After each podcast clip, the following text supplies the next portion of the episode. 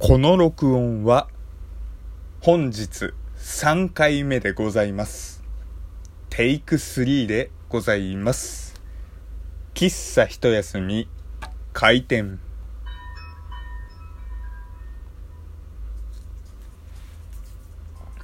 はい、皆様ごきげんよう、喫茶一休みゆうさとでございます。3回目ですよ。あのー先に言っとくと、なんか3回目っていうと、まあ他の方々もたまに起きてる現象で、せっかく撮ったのにアップロードできないとかそういうね、現象が起こっているので、あ、ゆうさともそれかなんて思われそうですけれども、違います。1回目に関しては12分ちゃんと話して、アップロードして、ちゃんと上がりました。それは僕も確認しています。つまり、1回目のやつ僕消したんですよ。ちゃんと撮ったけれども。で、2回目は、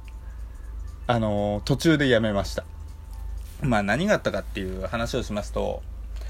今日ね、先に言うと宝塚歌劇のお話をしようと思ってるんですよ。で、1回目で話したんですけれども、ちょっとね、あのー自分間違って使ってた単語があるかもしれないなってふと気づき、聞き直したんですよ1回目録音してあのアップロードしたものを。するとですねその言葉は間違ってなかったんですけれどもあまりにも「えー」っていうのと滑舌が良くないと。もともとまあ滑舌は良くはないんですけれどもあまりにもひどすぎて多分早く興奮してて早口になったのか知らないんですけれどもねちょっとあまりにもひどいなっていう状態でこれはもう撮り直そうということで消して2回目を録音していたんですよ。で滑舌を気にするあまり滑舌を気にしすぎてめっちゃ噛むっていう悪循環に陥ってこれはダメだと。っていうところで7分くらいまで喋って途中でやめました。というところでステイク3に移ったわけでございます。はい宝塚歌劇のお話いきますよ。頑張れ俺。っていうね。自分で応援するっていうこの寂しさですね。あの何度か喫茶一休みお話ラジオトークでお話ししているかもしれないんですけれども私宝塚歌劇が趣味でございましてまあ巷ではね塚男子と呼ばれる存在なわけでありますよ。であの2018年本年の初公演がですね、あの本日ありまして1月2日ですね、東京宝塚劇場、東京日比谷にあります東京宝塚劇場で、えー感激しに行きました。雪組公演、光降る道、革命家、マクシミリアン・ロベスピエールと、レビュー、スーパーボヤージャーっていうね、あのお芝居とショーの2本立てのものですね。あの宝塚ってまずあの宝塚大劇場という兵庫に本拠地があって東京の拠点として日比谷に東京宝塚劇場というのがあるんですよ。で僕は関東勢なので東京宝塚劇場に行っております。今あのお芝居とショーの2つがある。あの2本立てっていうお話をしたんですけれども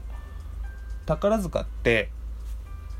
お芝居を3時間。30分の休憩含めて3時間やる場合と1時間半お芝居をやって30分休憩して残り1時間をショーをするっていう2幕構成の大まかに2パターンあって今日はその後者お芝居プラスショーというものですね。を見てきました。あの結論から申しますとあまりにもすごすぎて言葉を失ったんですよね。いやもともとね宝塚って美しいものなんですよ。よくあの宝塚好きなんですっていう話するとえー、お金持ちの趣味みたいとか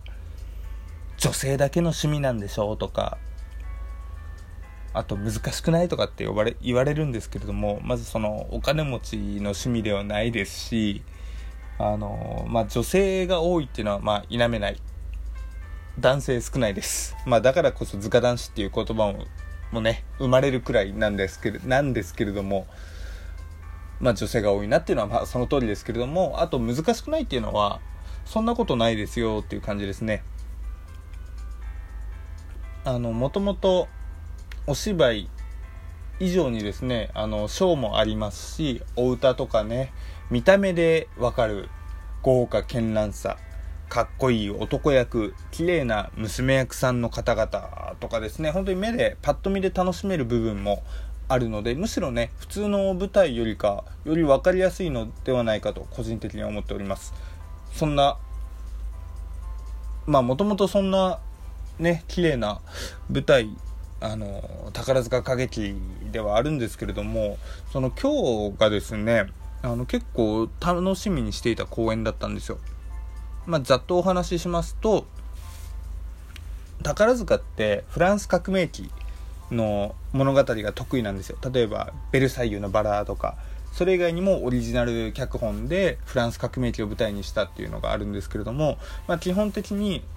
貴族を倒す市民が立ち上がるみたいなお話が多いんですけれども今回ですねあの主役となったのがロベスピエール。世界史得意の方はご存知ですかね？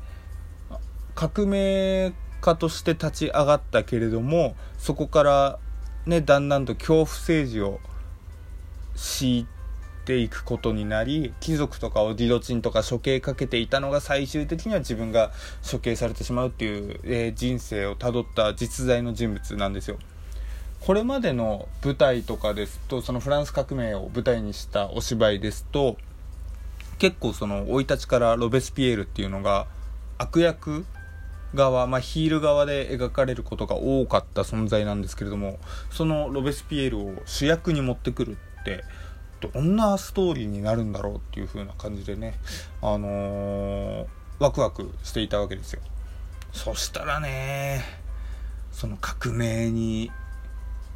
燃える青年から歯車が狂ってね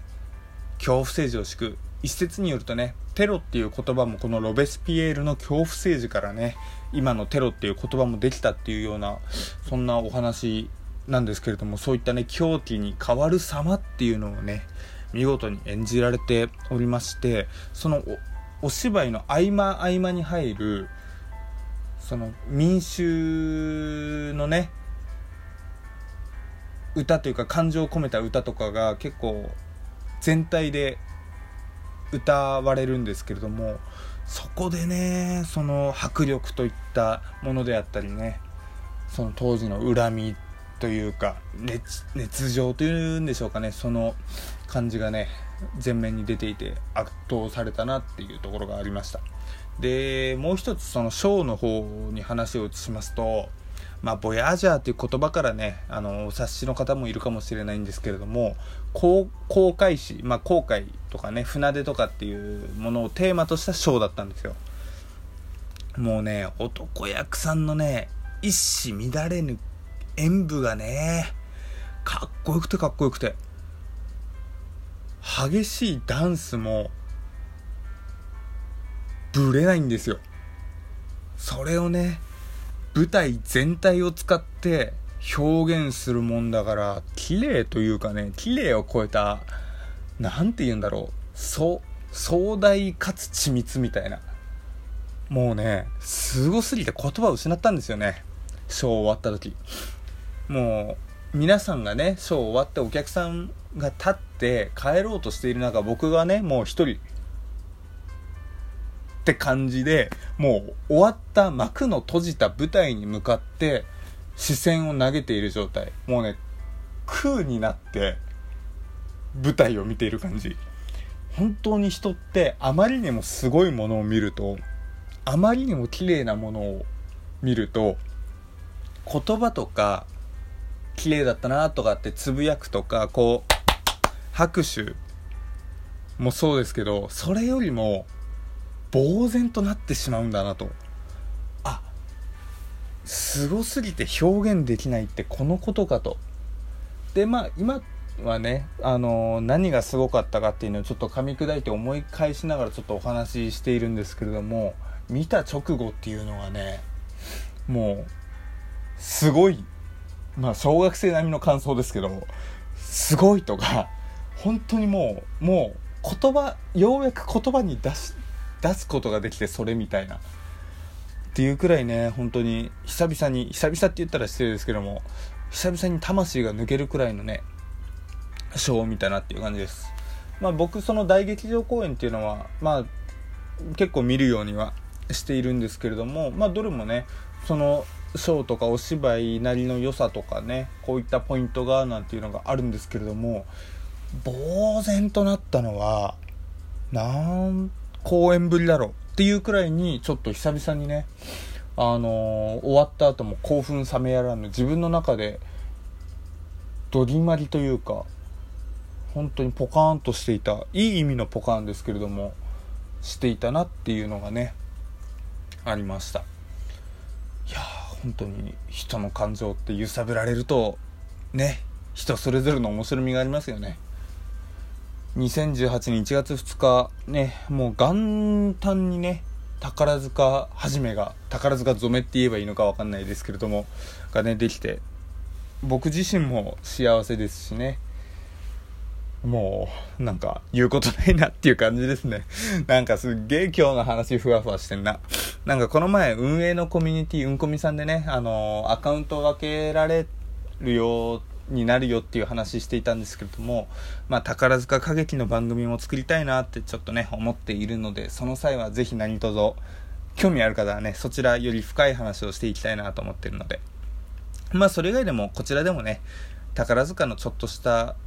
自分の好きなポイントっていうのもね、雑談程度にお話できたらなと思います。さあ、そんなところでもういいお時間。えー、今日も聞いていただきありがとうございました。えー、今日の喫茶一休みは閉店とさせていただきます。それじゃあ、またね。バイバーイ。